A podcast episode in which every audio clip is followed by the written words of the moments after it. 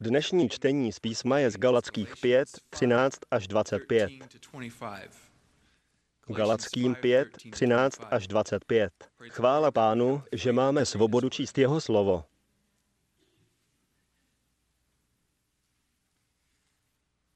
Byli jste přece povoláni do svobody, bratři. Jen aby se vám ta svoboda nestala záminkou pro tělo. Vy však skrze lásku služte jedni druhým. Neboť celý zákon je naplněn v jednom slovu. Budeš milovat svého bližního jako sebe samého. Jestliže se však navzájem koušete a požíráte, dávejte si pozor, abyste nebyli jeden druhým pohlceni. Říkám však, duchem choďte a žádost těla nedokonáte. Tělo žádá proti duchu a duch proti tělu, neboť stojí navzájem proti sobě, abyste nečinili to, co byste chtěli. Jste-li vedeni duchem, nejste pod zákonem.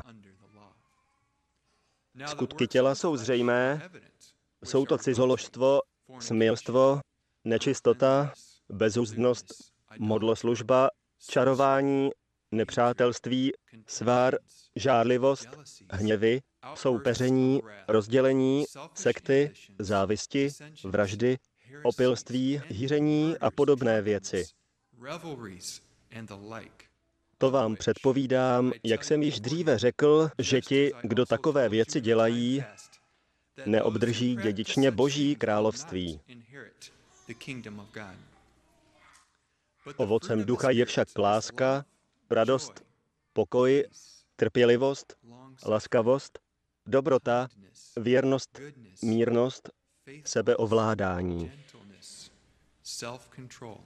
Proti takovým není žádný zákon. Ti, kdo patří Kristu Ježíši, ukřižovali tělo s jeho vášněmi a žádostmi. Jsme-li duchem živy, ducha také následujme. Než začneme, chci vás pozvat, abyste sklonili hlavy k modlitbě.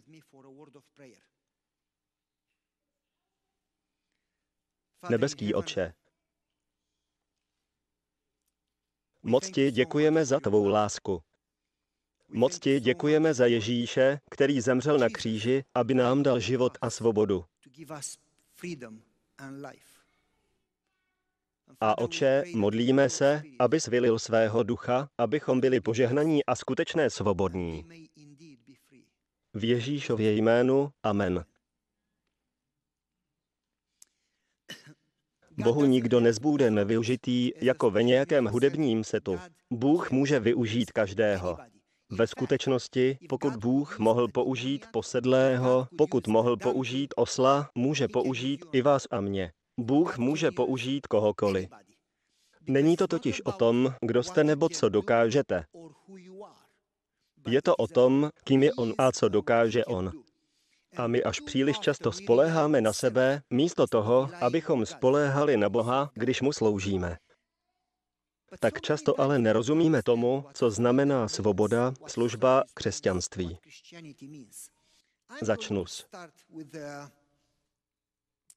velmi jednoduchým příběhem, který nevím jistě, jestli je skutečný, takže poslyšte, je mi docela jedno, jestli je skutečný, jde mi spíše o poučení. Je to jen taková pověst. Díval jsem se na internetu a neví se, jestli se to stalo. Nezáleží na tom, jestli se to někdy stalo, záleží mi na poučení. Toto ani není obrázek z toho příběhu. Je to jen nějaký obrázek. Říká se, že kazatel Jeremiah Stýpek měl dostat nový sbor. Jeho sbor byl velký.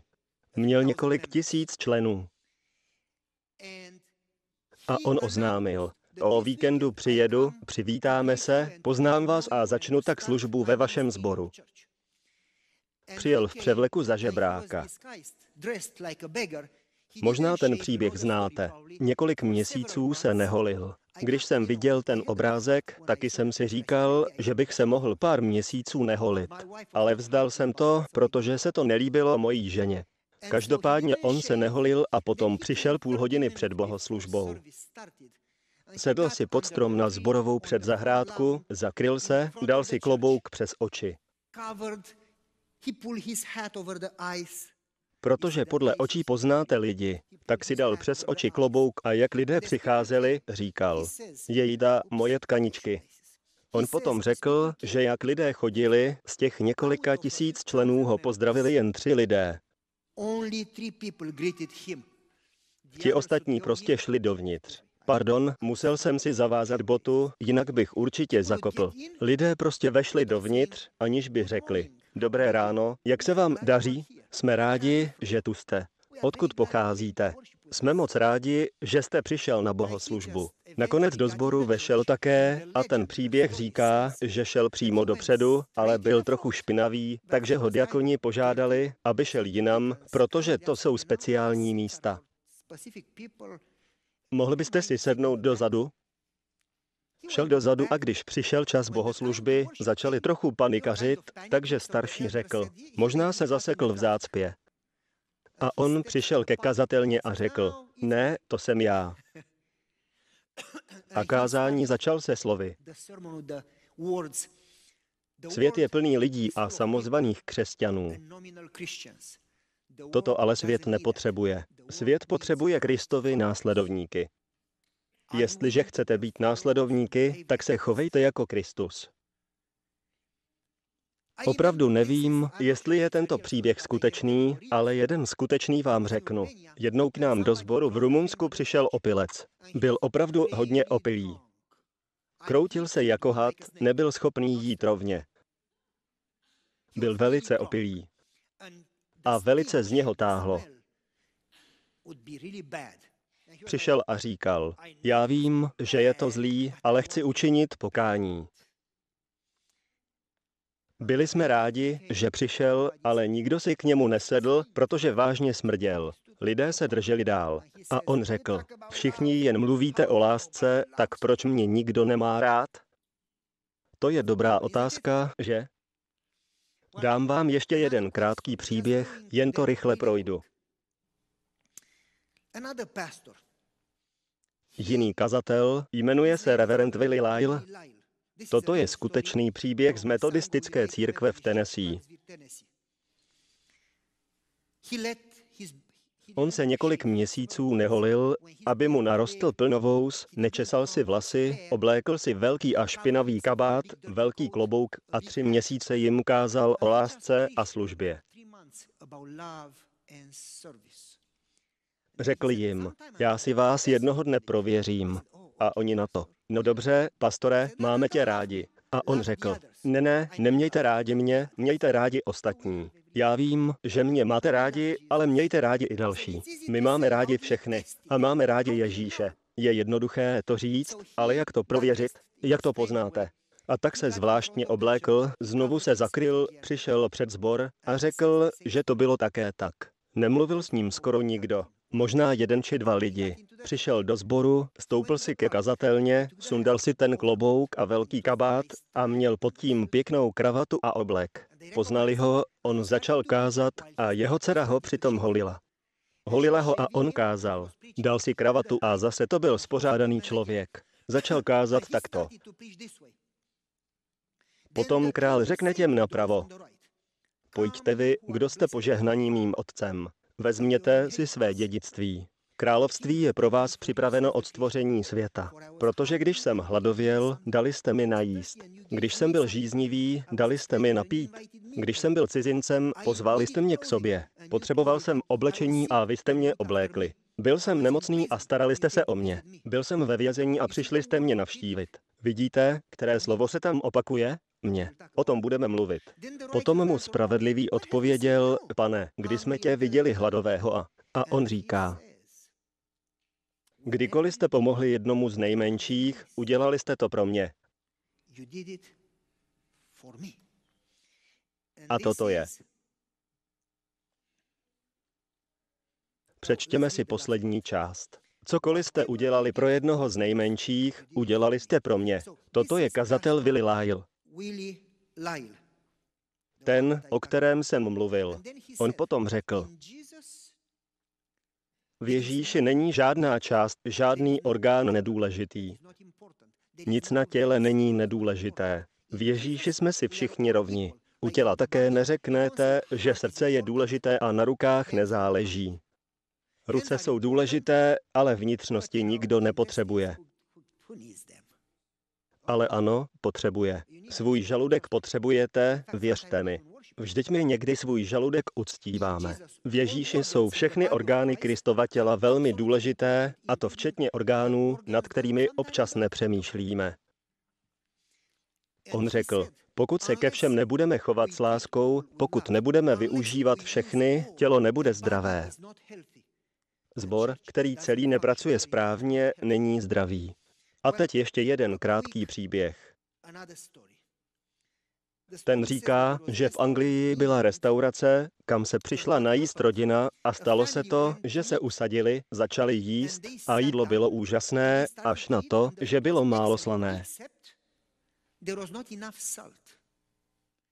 A tak si vzali solničku, jedna nádobka je se solí a jedna s pepřem. Vzali si tu solničku a pepřenku a když se to jídlo snažili osolit, tak si ho opepřili. Řekli si, že asi zaměnili nádobky a tak vzali pepřenku a i v ní byl pepř. A tak zavolali číšníka a řekli, Mohli bychom dostat sůl, prosím. Jistě, máte ji na stole. Ne, ne, tam je jen pepř. Nepovídejte. Vyzkouší to. Vážně, Pepř, moc se omlouvám. A přinesli jim sůl. Jedli, byli spokojení a to bylo celé. Ale na konci přišel manažer. Ten řekl, chci se omluvit za nepříjemnost a pokud máte chuť na dezert, dostanete ho na účet podniku. Víte, to je hezké gesto. Oni řekli, vždyť o nic nejde, to se stává. To nemusíte dělat.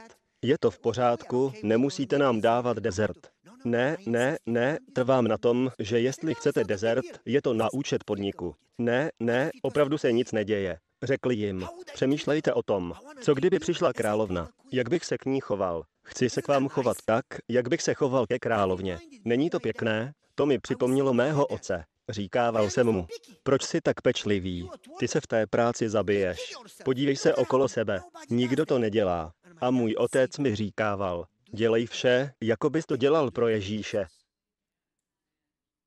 Já jsem to nechápal, protože Ježíš tam přece nebyl. Jeho slova mi ale uvízla v mysli. Vše dělej.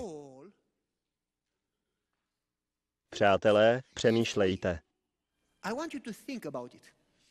Kdybychom ve všem, co děláme doma s partnerem, s dětmi, v práci s kolegy, ve sboru, ve škole, ve Walmartu, Krogeru, Myers nebo kdekoliv jdete nakupovat. Kdybychom vše dělali tak, jako by to bylo pro Ježíše, jaký by svět byl? Dovedete si to vůbec představit? To je moc hezká představa. Církev by to úplně změnilo. Taková služba by udělala dojem na každého. Takový sbor by byl tak dobrý, že by v něm bylo plno. Tak mi dovolte se na něco zeptat. Proč je služba těžká? Proč lidé neslouží? Proč to nedělají tak, jako by to dělali pro Ježíše? Kazatel Kevin Miller připravoval kázání na téma služby. Zjistil, že nehledě na to, jak moc se o službě káže, lidé se obvykle soustředí na sebe. Nikdy se nesoustředí na ostatní, slouží sobě. Nikdy neslouží ostatním. A když to čas od času udělají, dělají z toho velkou věc a mají pocit, že udělali hodně. Já jsem udělal dost, teď je řada na nich. Nikdy si neuvědomí, že Ježíš to dělal neustále. Ten kazatel si řekl, co je na službě tak těžkého, tak si to dal na Facebook a řekl, chci, abyste mi řekli, v čem je služba tak těžká. Oni mu odpověděli a někteří řekli, je to těžké, protože na to nemám čas. Dám vám příklad. Kdybych se chtěl projít a moji rodiče by chtěli pomoct s léky, narušují mi můj čas. Takže se kvůli někomu jinému musím vzdát svých plánů, musím se vzdát svých potřeb kvůli potřebám druhých. Služba je těžká. Další člověk odpověděl takto. Služba je těžká, protože se zdá, že potřeby ostatních nemají konce. Chtějí víc a víc a vy nikdy neskončíte. Mohu pomoci jednou či dvakrát, ale pak mě nechte být, chci se starat i o sebe. Další odpověď. Přes den mám tak málo času. Přijdu domů, musím se postarat o sebe, o svou rodinu a domácnost a prostě na ostatní nemám čas. Měli by mě nechat být a starat se o sebe sami. Odpovědí bylo hodně. Ale jedna z odpovědí na tuto otázku, co je tak těžkého na službě ostatním, jedna z odpovědí byla ostatní. Lidé to dělají těžkým. Všichni ti lidé, co po mně něco chtějí. Dejte mi pokoj, proč byste potřebovali mou pomoc? Poslyšte, přátelé. Ježíš, Bůh ve smíru, který si zaslouží naši službu a uctívání, jsem nepřišel, abychom mu sloužili. Sám se ponížil do role služebníka a sloužil těm, kteří si to nezasloužili. Můžete si myslet, že to bylo snadné, ale ne, nebylo. Chci, abyste se zamysleli, kdybyste byli guvernérem, jestli byste jen sloužili, umývali někomu nohy. Kdybyste byli guvernérem, prezidentem nebo králem, šli byste a jen sloužili lidem? Takže já dokončím myšlenku. Bible říká, že každý. Kolik? Koho se to týká? Týká se to kazatele, diakonů a starších. Ano, nebo to říkám špatně. Říkám to špatně, že každý znamená kolik. Zvedněte ruce, kolik znamená každý? Kdo je součástí toho každý? Ruce nahoru. No tak, všichni ruce nahoru. Všichni jste každý. Proč nezvednete ruce? Vidíte, nechtějí sloužit. Právě jsem o tom mluvil. Dělám si legraci, ale berte to vážně. Bible říká, že by se měl využít každý. Není to tak, že by se možná mohl využít.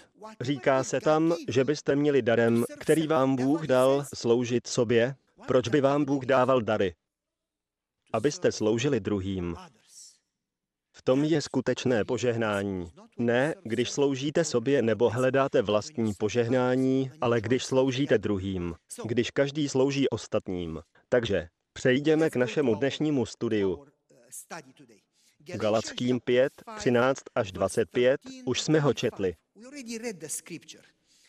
Mluvili jsme o vzájemné službě, lásce, požehnání, odpouštění, navštěvování, modlení, povzbuzování se, společném pláči, společné radosti. Probírali jsme, že je v Bibli mnoho věcí, které mají probíhat vzájemně, že?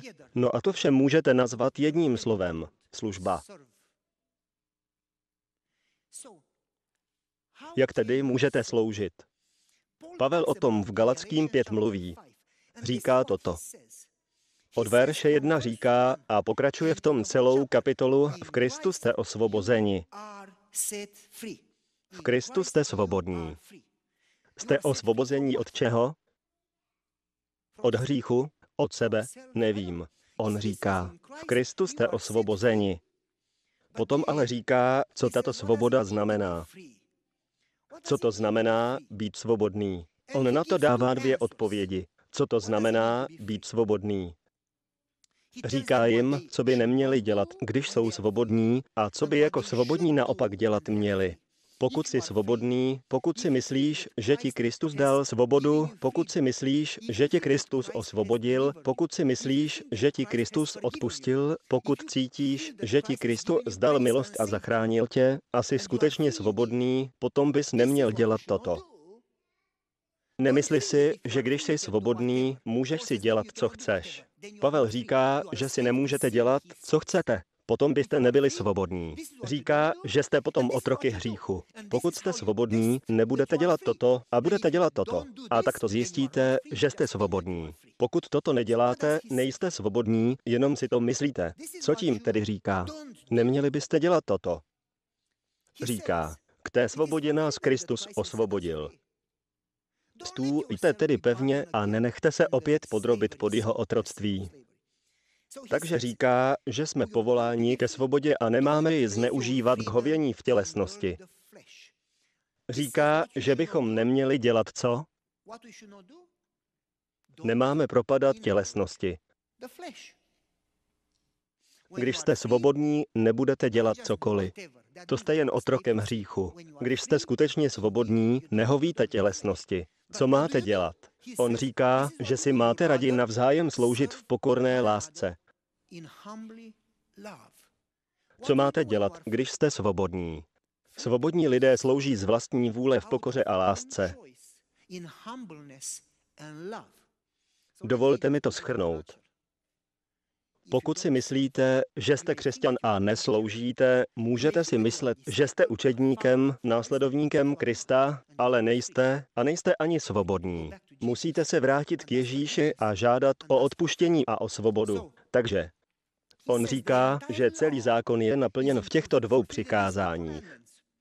Miluj svého bližního, jako miluješ sám sebe a Boha miluj nade vše. Toto je ale diskutabilní, protože byste mohli říci, ach, jak miluji Ježíše, miluji ho celým srdcem. Celou silou, celou myslí, celým tělem, nohama, rukama i ústy. Říct to můžete, nebude vás to nic stát. Ale jak víte, že Boha opravdu milujete? Ježíš říká, jestli mě milujete, toto byste měli dělat pro ně. Rozumíte mi? Takže nemůžete říkat, že milujete Boha dřív, než milujete ostatní. A Pavel říká, že není možné říct, že milujete ostatní, pokud jim nesloužíte. Takže pokud jim sloužíte, máte je rádi a potom, díky lásce k nim, milujete Ježíše. Dává vám to smysl? Tak to zjistíte, jestli milujete Ježíše. A on říká, pokud jste svobodní, toto byste neměli dělat. A pokud máte skutečnou svobodu, nebudete se vyžívat v hříšné přirozenosti. Budete ale dělat toto. Pokud jste v Kristu opravdu svobodní, budete si sloužit v lásce. Co to znamená nehovět si v hříšné přirozenosti? Je to šílené. Víte, Satan nepřijde k dobrému křesťanovi a neřekne mu. Musíš tu holku zabít. Musíš udělat tento hřích. Satan za vámi nebude chodit s velkými hříchy. Satan za vámi přijde s něčím skutečně malým, třeba s kritikou. No tak, o nic přece nejde. Přece to udělali. Přece mám právo trochu o tom mluvit. Udělá mi to dobře. Navíc oni si kritiku zaslouží. Nebojte, mám je rád, jen o tom mluvím. Chápete mě? Je to jen malý hřích. Jen někoho odsoudíte v mysli. Když jste dobrý křesťan, nekradete, nezabíjíte, neznásilňujete, dodržujete sobotu a jíte tofu, fakt, že jste si dnes nenašli čas na Bibli, že jste studovali před týdnem, není zase taková katastrofa. Však můžete studovat zítra. O nic nejde. Satan za vámi nebude chodit s velkými hříchy. Přijde za vámi s malým hříchem. Kdyby to byl velký hřích, litovali byste toho, dostali odpuštění a bylo by to dobré. Pokud je to ale maličkost, tak čeho litovat? Přece jsem nic moc neprovedl. A protože nečiníte pokání, Ježíše zabili i ty malé hříchy. I malé hříchy vás oddělují od Ježíše.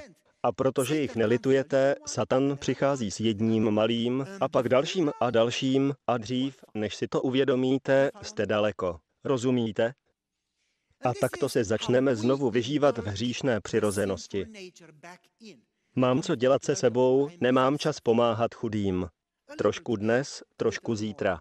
Když jsem si s otcem povídal o hříchu, říkával mi, synku, hřích není o tom, co děláš, ale o tom, co si myslíš. Co tím myslíš? Ježíš říká, že pro porušení sedmého přikázání se s ní nemusíš vyspat. Stačí, že po ní toužíš. Ach, tahle slečna. Hřích začíná tady. O tom je desáté přikázání. U soudu vás neodsoudí za to, že někomu závidíte. Bůh vás za to ale soudit bude. Protože to začíná tady, potom začnete plánovat, začnete to promýšlet a toužit potom, budete tu myšlenku živit a pak to uděláte. Protože to je kousek po kousku a pak se to stane. Hřích začíná tady.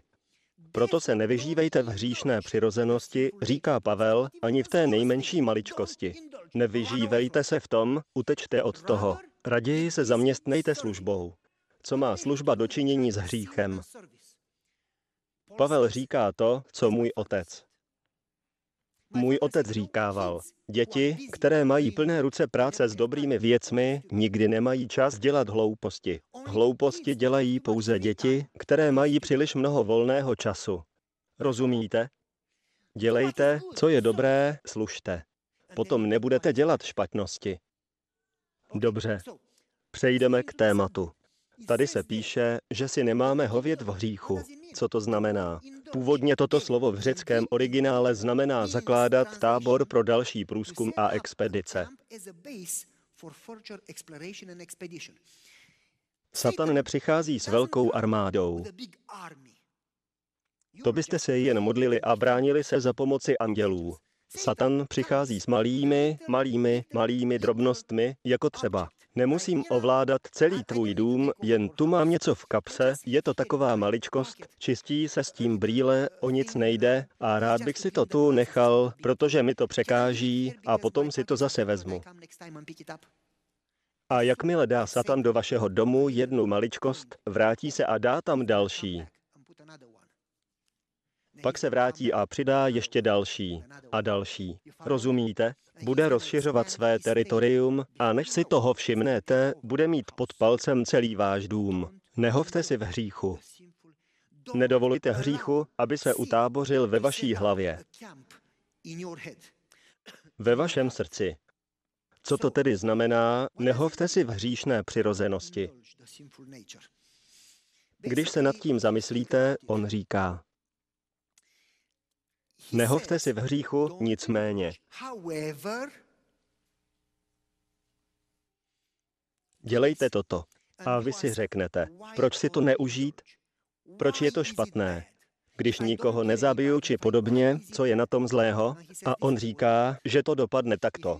Když si budete hovět v hříšné přirozenosti, to toto s vámi udělá a k tomu toto povede. Hříšná přirozenost, tělesné činy, sexuální nečistota, modlářství, nenávist, sváry, žárlivost. Není to příliš malicherné na to, aby se to objevilo na takovém seznamu? Sobecké ambice? To přece není zločin. To jsem ani nevěděl. Neměl bych to dávat do prezentace, ale je to v Bibli, co teď mám dělat? Oddělování se, sekty a závist. Takto můžete pokračovat dál a dál. Ti, kteří toto dělají, nezdědí Boží království. To je psáno v Galackým 5, 19 až 21. Hříšná přirozenost tedy začne v malém a dostane vás k tomu, že ztratíte nebe. Když se podíváte pozorně, všechny tyto činy hříšné přirozenosti se týkají jiných. V podstatě jde o to, že děláte z lidí věci. Chováte se k lidem, jako by vám patřili. Chováte se k ním. Zkrátka je objektifikujete. Chováte se k ním tak, že vás musí udělat šťastnými a nezáleží vám na tom, jak se cítí. Cokoliv vás udělá šťastnými, cokoliv chcete, ať to udělají a dokud jsem šťastný, je mi jedno, jak se cítí oni. Toto lidé dělají v rodinách, dělají si to partneři navzájem, dělají si to rodiče a děti, dělají si to sousedé, lidé v práci. Děláme cokoliv, co nás učiní šťastnými. Nezáleží na tom, co potěší ostatní.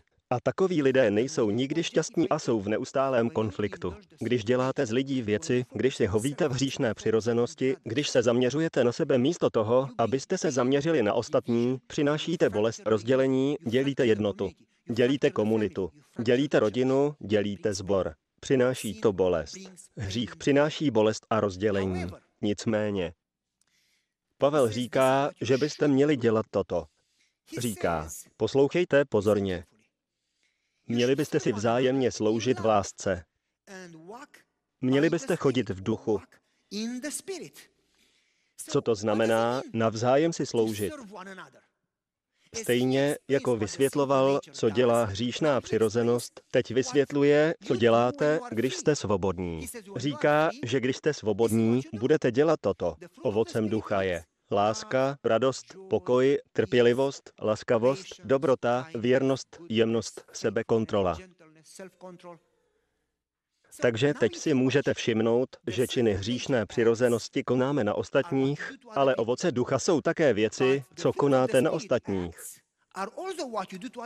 Jak byste například mohli projevit laskavost nikomu?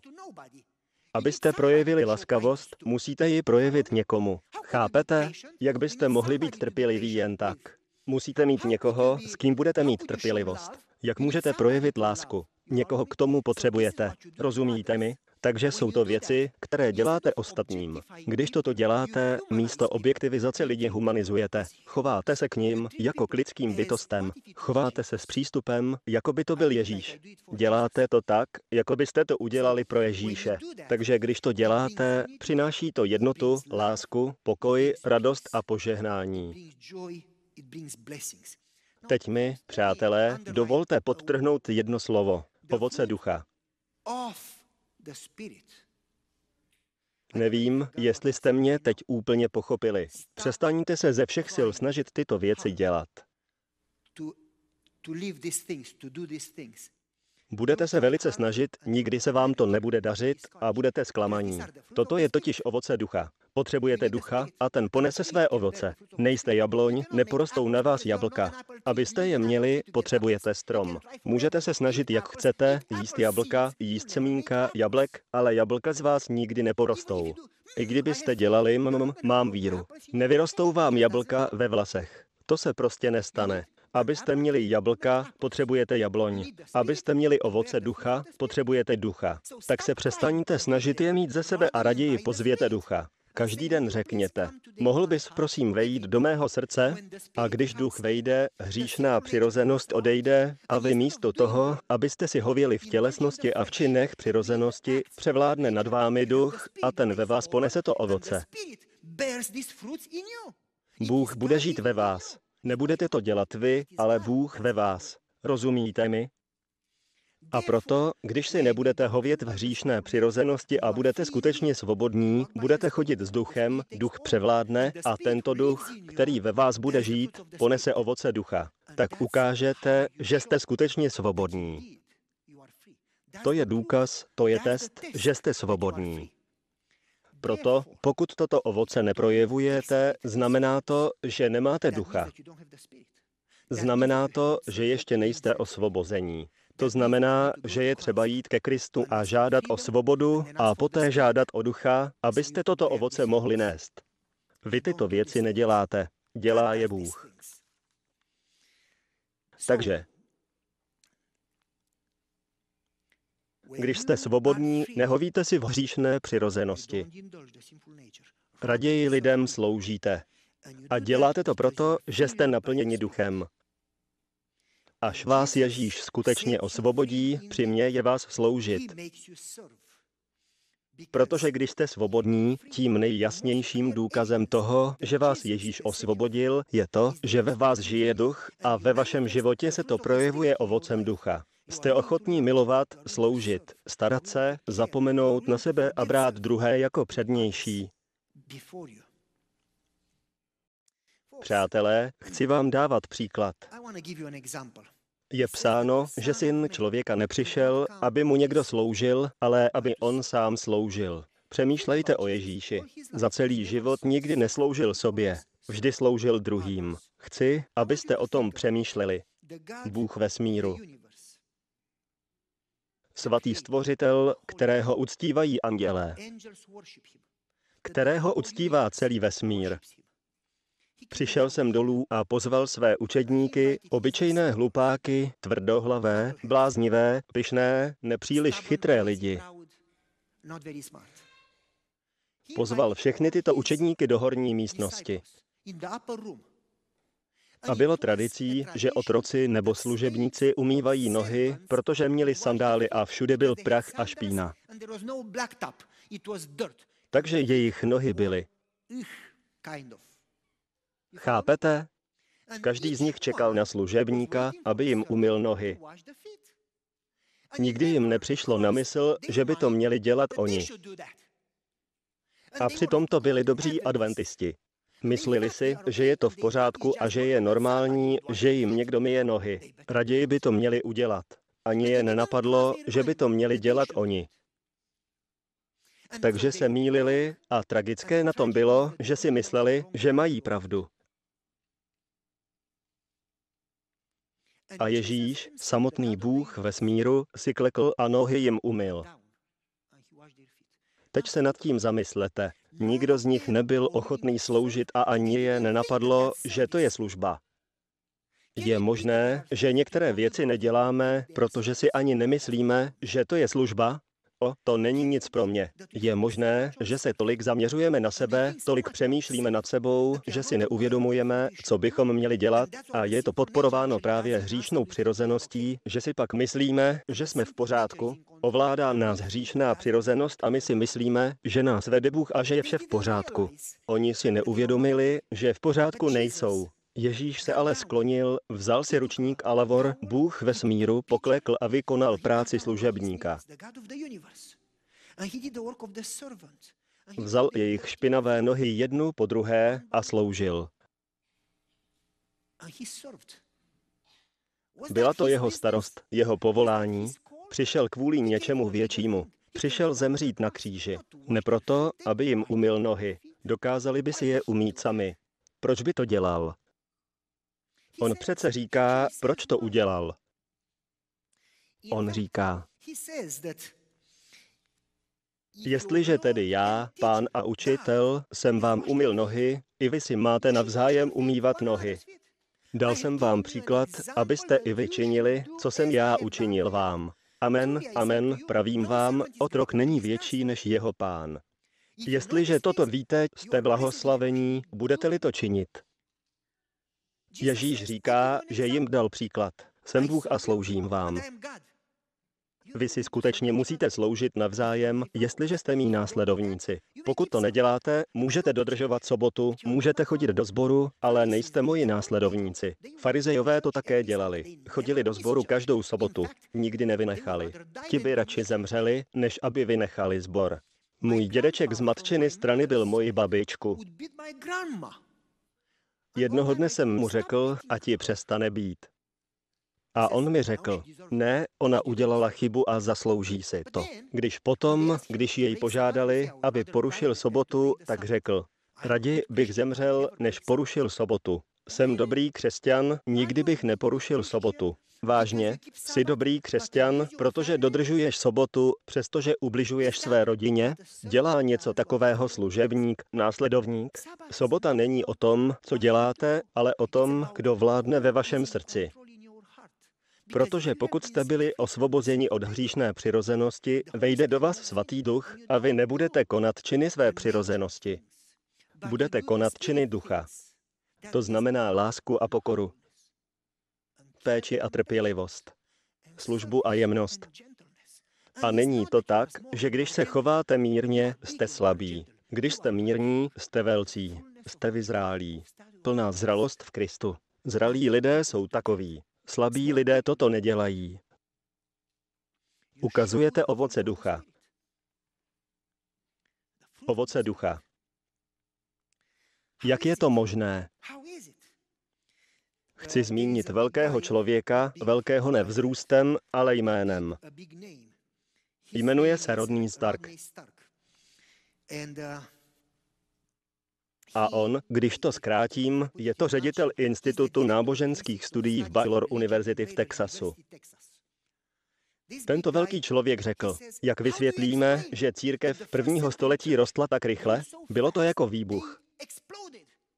Měli růst 40 až 45% A my rosteme. Nevím, jestli to víte, ale naše církev je nejrychleji rostoucí na světě. To je fakt, můžete si to ověřit na Google. Všechny církve rostou v rozmezí od minus 2% po plus 2,4%.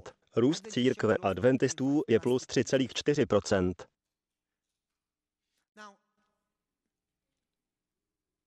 To sotva stíháme nahrazovat členy, kteří zemřou. Ve skutečnosti úplně nerosteme. Jak je tedy možné, přátelé, že církev prvního století rostla o 40 až 45 ne o 3,5%, ale o 45%. Ne křtili jednoho nebo dva lidi, křtili pět tisíc. Další den tři tisíce, další den deset tisíc. A to třeba ve městě, kde bylo pouze 20 tisíc obyvatel. V podstatě pokřtili půlku města. Ale vy mi řeknete, že v Lexingtonu už Ježíše nikdo nepotřebuje. To se pletete. Ježíš říká, že žení je veliká. Je jen málo pracovníků. Bůh nemá problém s úrodou, ale s pracovníky. Bůh má problém se služebníky. Jak je tedy možné, že oni tak rostli a nám se to nedaří? Rodný Stark říká, Znovu a znovu jsme analyzovali, co se dělo v historii. Dívali jsme se do Bible a do historie. A našli jsme jeden klíčový faktor. Nic jiného. Oni si sloužili navzájem. Když někdo onemocněl, byli tam. Když byl někdo chudý, byli tam. Svět si říkal, co to s těmi lidmi je? Nikoho takového jsme nikdy neviděli. Oni se starají. Zajímají se o všechny. Proč? protože v nich nepřevládá hříšná přirozenost. Je tam svatý duch. A to přitahuje lidi. Církev, která je vedená duchem, přitahuje lidi. Viděl jsem to už mnohokrát. Když jsme v Kristu a duch vede a kontroluje náš život, když jsme osvobozeni Ježíšem, žijeme pod vedením ducha a ono to je poznat podle toho, co potom děláte. Neděláte věci, které sami chcete. Sloužíte, děláte to s radostí a nepovažujete to za přítěž. Je to pro vás předností. A druzí vám zase řeknou, já to pro tebe udělám. Takto si sloužíte navzájem a všichni jsou požehnaní. Lidé potom přicházejí a říkají, toto chceme. Upřímnost, žádnou přetvářku. Nepotřebujeme slova. Říkat může každý, co chce. Nepotřebuji fíkovník, co dává listy. Potřebuji fíkovník, který mi dá fíky. Takže toto jsem viděl. Díky Bohu, že tady to vidím mnohem víc. Hodně cestuji a navštěvuji sbory. Cestuji do všech směrů a do všech míst. A všude, bez výjimky, 100% lidí za mnou chodí a říkají, máme ve sboru tento problém, modlite se za nás. A já říkám, já ale nechci znát vaše problémy. No, víš, ale ty jsi takový modlitebník, možná, že když se budeš modlit, Bůh to vyslyší. Říkám jim. A proč se za to nemodlíte sami, ale modlíme, jenže Bůh poslouchá tebe. Vážně, nevěděl jsem, že mám u Boha nějakou protekci. Myslel jsem, že to máme všichni stejně. A oni říkají, máme tento problém s výborem, máme tento problém se starším, máme tento problém s kazatelem, máme tento problém s touto sestrou a tímto bratrem. A máme tento problém se sborem. V každé větě zmiňují problémy. Napětí, konflikty. Tady to nevidím. Nebo žije na jiné planetě, nevím, ale tady si toho nejsem vědom. Už dlouho jsem v tomto sboru neviděl žádný konflikt. Žádné hádky o politice, žádné napětí. A co víc, viděl jsem, že když někdo odešel z tohoto světa a rodina netušila, co má dělat a velice truchlili, viděl jsem vás, že jste se za tu rodinu modlili a navštěvovali je, udělali jste si čas a každý den jim někdo přinesl jídlo. To je služba. Viděl jsem vás, když někdo onemocněl, že jste jim volali, navštěvovali je, byli jste za nimi v nemocnici, nosili jste jim jídlo. Viděl jsem to. To je služba. Viděl jsem vás na seminářích, při evangelizaci. Na co si jen vzpomenete? Byl tu třeba Hiram Klís. Viděl jsem vás, jak si celé měsíce dopředu organizujete čas po skupinách, ty uděláš to, ty to, ty se postaráš o parkování, ty budeš vítat, ty obstaráš jídlo, ty se postaráš o děti. Viděl jsem vás pracovat a to je oběť. Byli jste tu, abyste sloužili. Chodili jste sem na pátou a na sedmou. Chodili jste dřív, abyste vše přichystali. Potom jste odcházeli později, abyste vše sklidili. Celý měsíc jste neměli život a rodinu. Viděl jsem vás sloužit. Chvála pánu, to je služba. Hlásat evangelium, vyprávět lidem o Kristu. Viděl jsem vás dělat všemožné věci. Jednou jsem přišel a viděl lidi přes audio a video. Ti dělají spoustu práce, o které ani nevíme, protože to není vidět. Opravdu mnoho práce. Víc, než by vás napadlo. Je to hodně práce a hodně obětí. Lidé přes média, přes zvuk a video. A víte, máme mnoho, víc, než by vás napadlo, mnoho, mnoho, mnoho. Mluvíme tady o zhruba téměř 300 tisíc lidech, kteří z naší stránky každý měsíc stahují nebo sledují. Dostávám tolik e-mailů, že mi to občas vyráží dech, ale nechci je číst ve sboru, protože nechci, aby si snad někdo připisoval zásluhy, kromě toho, kdo si je zaslouží, a to je Bůh. Dostávám e-maily z celého státu, z celého světa. Jsme velmi požehnaní tato poselství. Jak děláte studium Bible, jak u vás evangelizujete, jak to, že k vám do sboru přichází lidé, jak to, že se nehádáte a máte křty. Jak to děláte? Já to přeposílám Bet a ona už odpověď zná a odpovídá, protože na mě je toho moc. Lidé nás sledují a jsou požehnaní. Viděl jsem, jak pracujete. Zvuk a video, orchestr, pěvecký sbor, pajfandři, děti, sobotní škola, jídlo pro hosty, všechno. Diakoni, údržba, úklid, dekorace, květiny. Všechno jsem to viděl. Ale přátelé, dovolte mi říci něco jiného, bez urážky. Ano, víte, že vás mám rád a jestli to nevíte, budu se za vás modlit. Viděl jsem tady i jiné věci. Viděl jsem paní, která přišla před nedávnem, neřeknu vám, odkud byla, a se mnou pokázání mluví lidi. Potom, co je konec a já si popovídám s kdekým, přijde druhá hodina, nasednu do auta a ona tam na mě čekala, aby si se mnou promluvila. Řekla, nádherná bohoslužba, ale víte, nikdo mě nepozdravil. Řekl jsem jí, cože? To není možné. Toto je nejpřátelštější sbor. A ona na to. Nikdo mi neřekl ani ahoj. Přátelé, dívejte se kolem sebe, nejen po kamarádech, které vidíte denně. Dívejte se po lidech, které neznáte. Běžte za nimi. Jsem rád, že tu jste, vítejte. Mohl bych se za vás alespoň pomodlit? Za co se mám modlit? Vítejte lidi, objímejte je, přivítejte je, mějte je rádi, zajímejte se. Viděl jsem to. Například. Přišel řidič nákladáku a já jsem s ním mluvil. Ten nákladák zaparkoval tam a potom mi řekl, Nechci řídit v sobotu, protože to je moje práce a já vážně nechci pracovat v sobotu. Tak jsem přijel v pátek večer a zaparkoval tady. Volal mi, jestli tam může parkovat. Řekl jsem, ano, můžeš. Tam nebo tam. Řekl, dobře, děkuji. Zaparkoval tam a pak řekl, přespal jsem v nákladáku. A já na to, dobře. A pokázání řekl, to byla tak krásná bohoslužba. Moc se mi to líbilo. A potom mi řekl, ale víte, nikdo se mnou nemluví. Odpověděl jsem mu, to si děláš legraci. Ne, nedělám, nikdo se mnou nemluví. Zeptal jsem se ho. A kdy si naposled jedl? Mám nějaké jídlo v nákladáku, je starší, ale ráno jsem se najedl. Nikdo ho ani nepozval na jídlo. Zvěte k sobě lidi. Nemusíte mít zelené fazolky. Nabídněte sendvič. Zvěte lidi k sobě. Přátelé, to není o tom, co máte. Je to o kamarádství. Podělte se o to, co máte. Ale můj dům není uklizený. Netrapte se tím. On vám tam nepřišel uklízet ani nic kontrolovat. Přišel za kamarádem posedět. Zvěte k sobě lidi. Bible totiž říká, že když to děláte, zvete k sobě i anděli. Kdyby to byl Ježíš, toho byste nepozvali? Můj otec říkával, dělej, jako bys to dělal pro něj. Ježíš říká, když to uděláte, jako byste to udělali mě. Zvěte k sobě lidi. Dám další příklad a už s negativními příklady přestanu. Jeden člověk přišel, když jsme měli památku. Přišel za mnou a řekl, to byla ta nejkrásnější bohoslužba. Nevěděl jsem, že existují křesťané, kteří si vzájemně mějí nohy. Ježíš to dělal také, je to krásné. Děláte to, co Ježíš. To je služba. A řekl, přišel jsem do místnosti pro muže.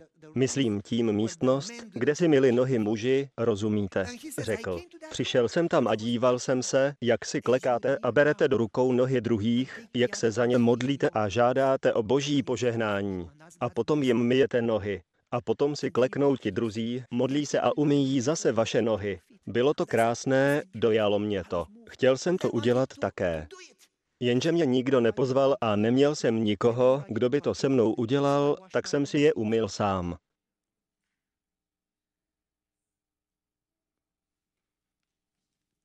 Neslužte jen těm, které znáte.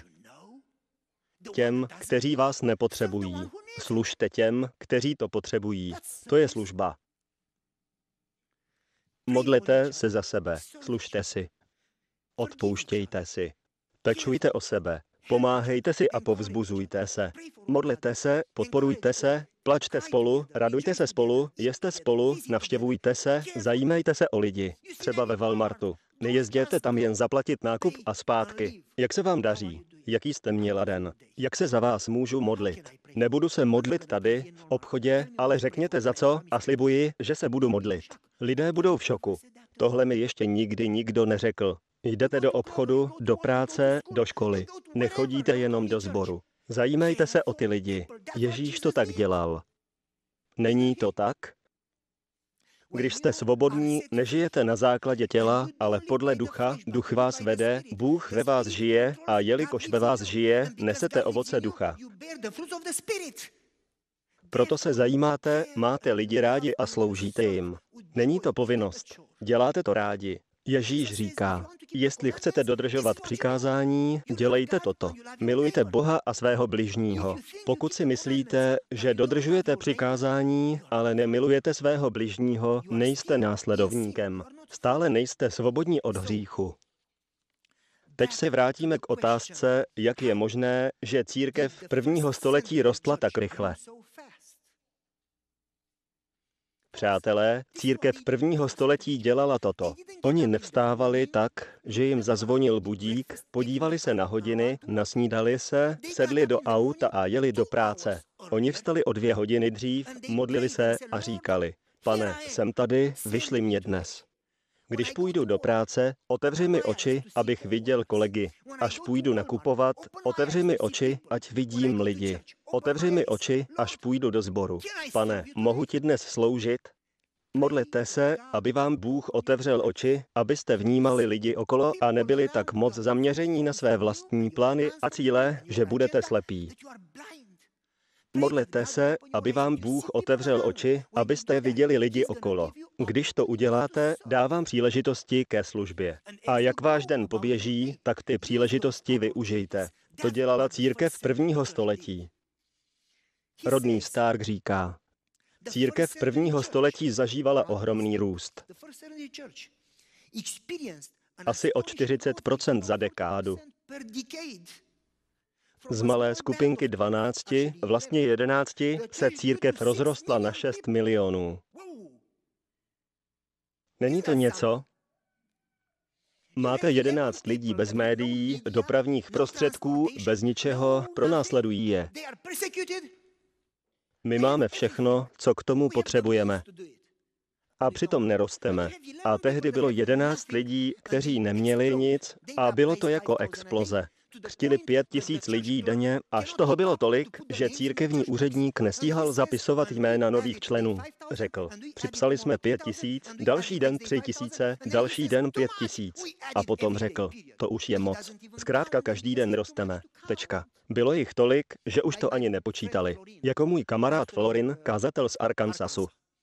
Ten řekl, jel jsem do Rwandy. Tam bylo tolik křtů, téměř 300 tisíc, bylo tam několik stovek kazatelů a křtili jsme tak dlouho, až mě bolely ruce. Potom, co jsem pokřtil 300 lidí, jsem se třásl únavou. Musel jsem si odpočinout. Po pokřtění 300 lidí jsem se třásl.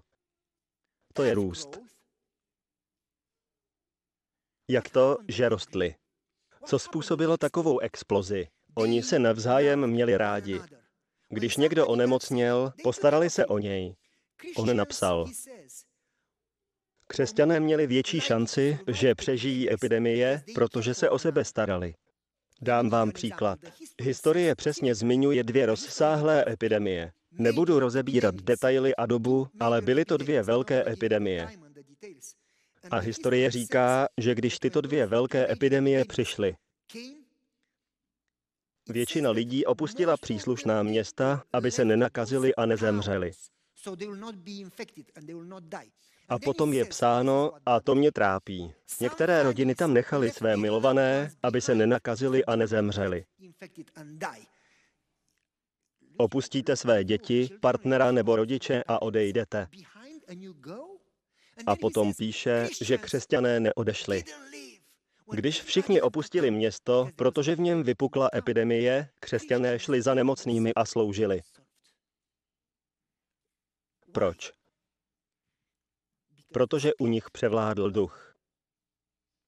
Starali se o sebe, proto přitahovali nevěřící. Nevěřící si říkali, co to s nimi je? Každý odjel a oni zůstali. Nikdo se nestará a oni ano. Co to má znamenat? Oni se o sebe vzájemně starali, měli se rádi. Když někdo onemocněl, postarali se o něj, nosili si polévku. Pro úlevu takto trpícím lidem můžete udělat opravdu hodně, když se o sebe navzájem budete zajímat. Přátelé, když jste skutečně svobodní, skutečně ve vás žije duch, tak se zajímáte a sloužíte. Takové křesťanství potom přitahuje lidi. Přečtu vám několik citátů. Kristus nás nazývá svými služebníky, jestliže děláme to, co nám nařídil. Každému člověku náleží konkrétní místo a práce. A Bůh od těch nejnižších stejně jako od těch nejvyšších nežádá nic jiného, než aby naplnili své poslání. Nepatříte sobě, z milosti jste Kristovými služebníky. Jsme koupeni krví Božího Syna. Další.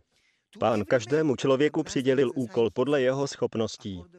Nemůžeme být v Kristových službách a nést jeho jeho a břemeno, jestliže se v jeho škole nenaučíme, jak se navzájem milovat, jako on miloval nás.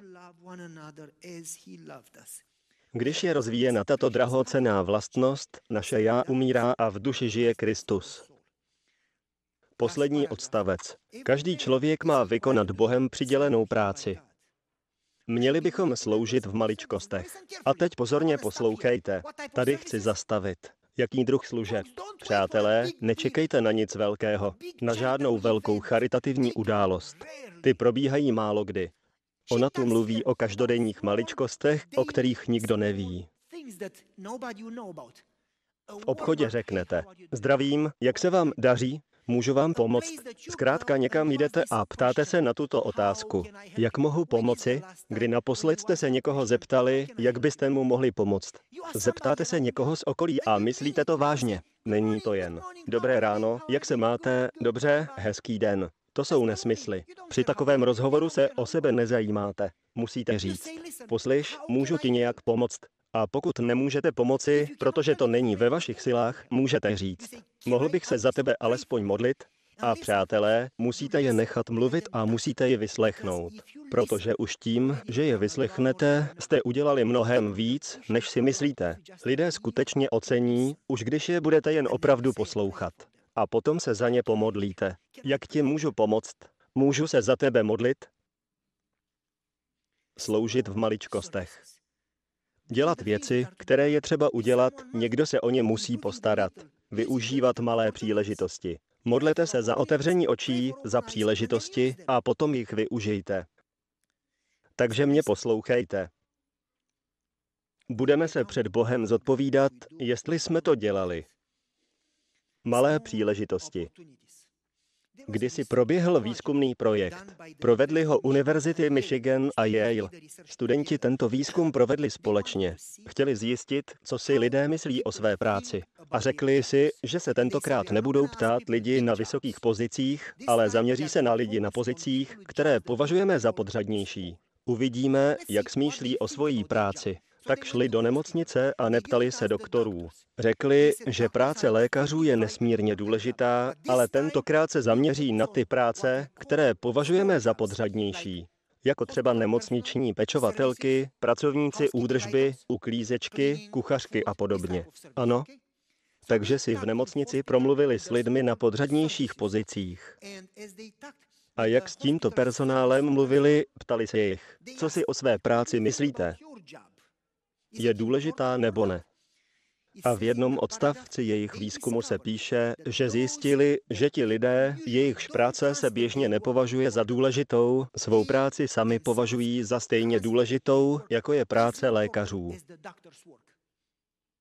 Slyšeli jste? V rozhovorech provedených těmi studenty říkají, vím, že nejsem doktor, ale poslyšte. Já se tomu nemocnému mohu dostat do hlavy. Vídám ho a poslouchám. Mluvím s nimi. Dávám jim vodu a jídlo. Povzbuzuji je a modlím se za ně. Mám o ně zájem. A to natolik, že když zemřou, bolí mě to. Říkali, že o ty lidi mají zájem. Dávám jim vodu. Někdy jim vyměním fotku v rámečku. Mluvím s rodinou, povzbuzuji je.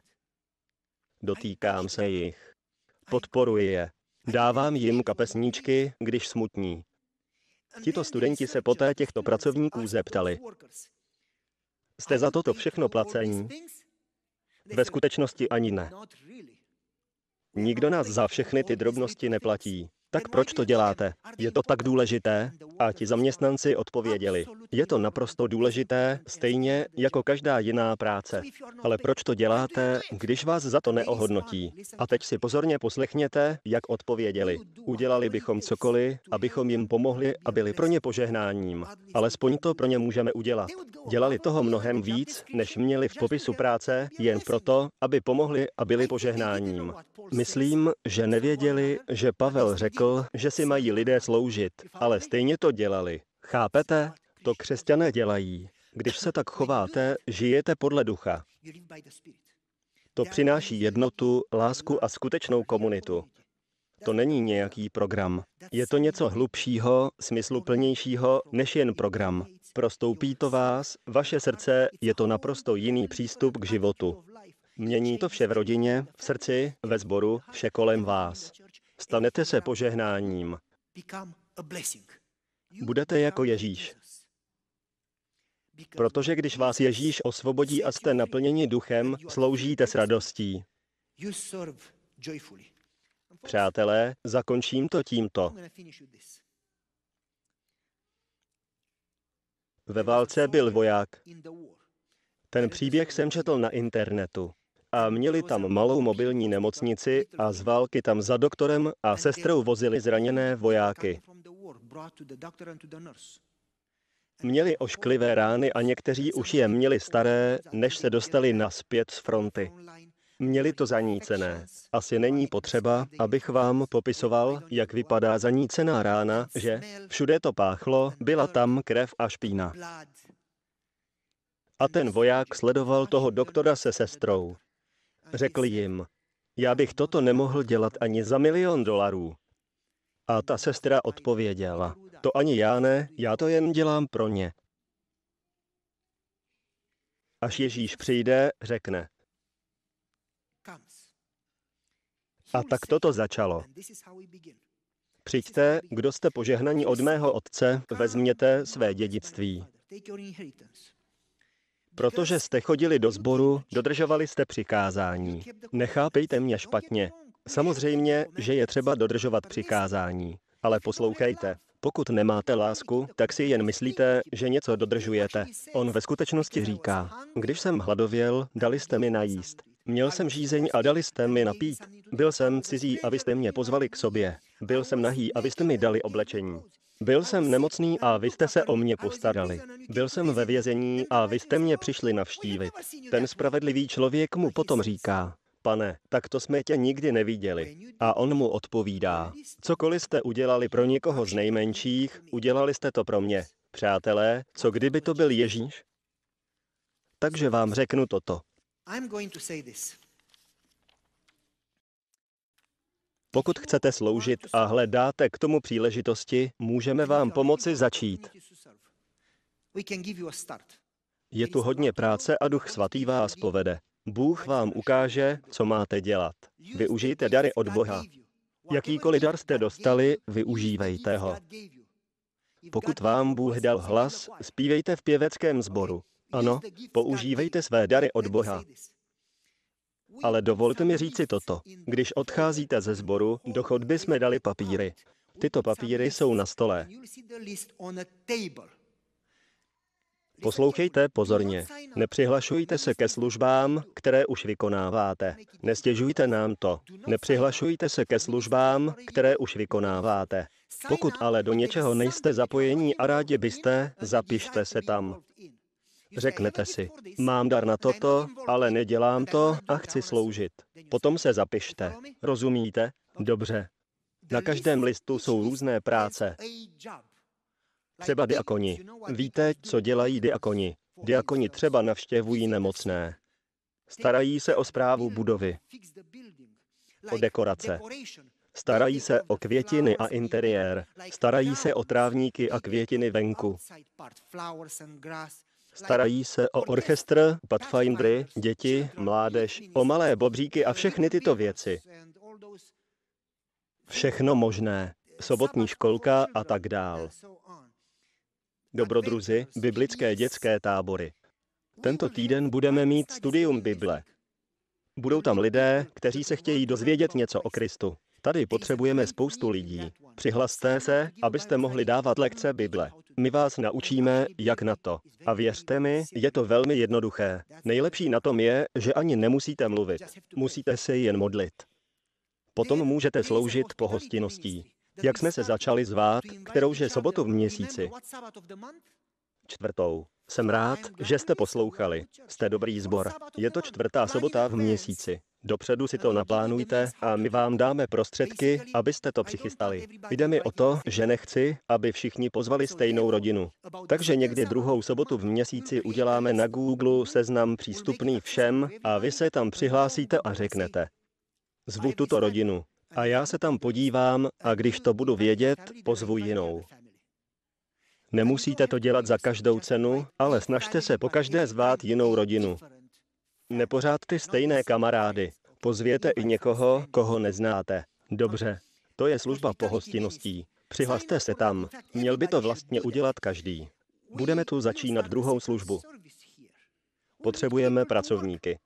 Přihlaste se, abyste pomohli. Je tu tolik služebností. U zvuku a videa potřebují pomoc. Ve zdravotní služebnosti lidé, kteří vítají lidi, také potřebují pomoc. Společné večeře, dekorace, společenské události, zdraví, škola, služba vězňům a další potřebují pomoc. Pokud máte odlišný dar, který není na seznamu, je tam i prázdný papír, kde napíšete jméno a váš dar. Takto se jmenuji a rád bych dělal toto. A teď mě dobře poslouchejte. Na každý list jsme jedno jméno napsali do hlavičky. Víte, kdo to je? Koordinátor té služebnosti. Když se zapíšete, musíte se s tím člověkem spojit. Pokud ho neznáte, on skontaktuje vás. Budeme se potom schopní zorganizovat a on vám řekne, co je potřeba udělat. Potom tyto potřebné věci můžete vykonat. Takže přátelé, takto se dá začít. Pokud chcete sloužit, máte příležitost začít tak aby ve sboru sloužil každý. Teď se pomodleme. Nebeský Otče, děkujeme za tvou lásku. Děkujeme, že jsi přišel sloužit a pomáhej nám, abychom byli víc a víc jako Ježíš. Modlíme se v Ježíšově jménu. Amen.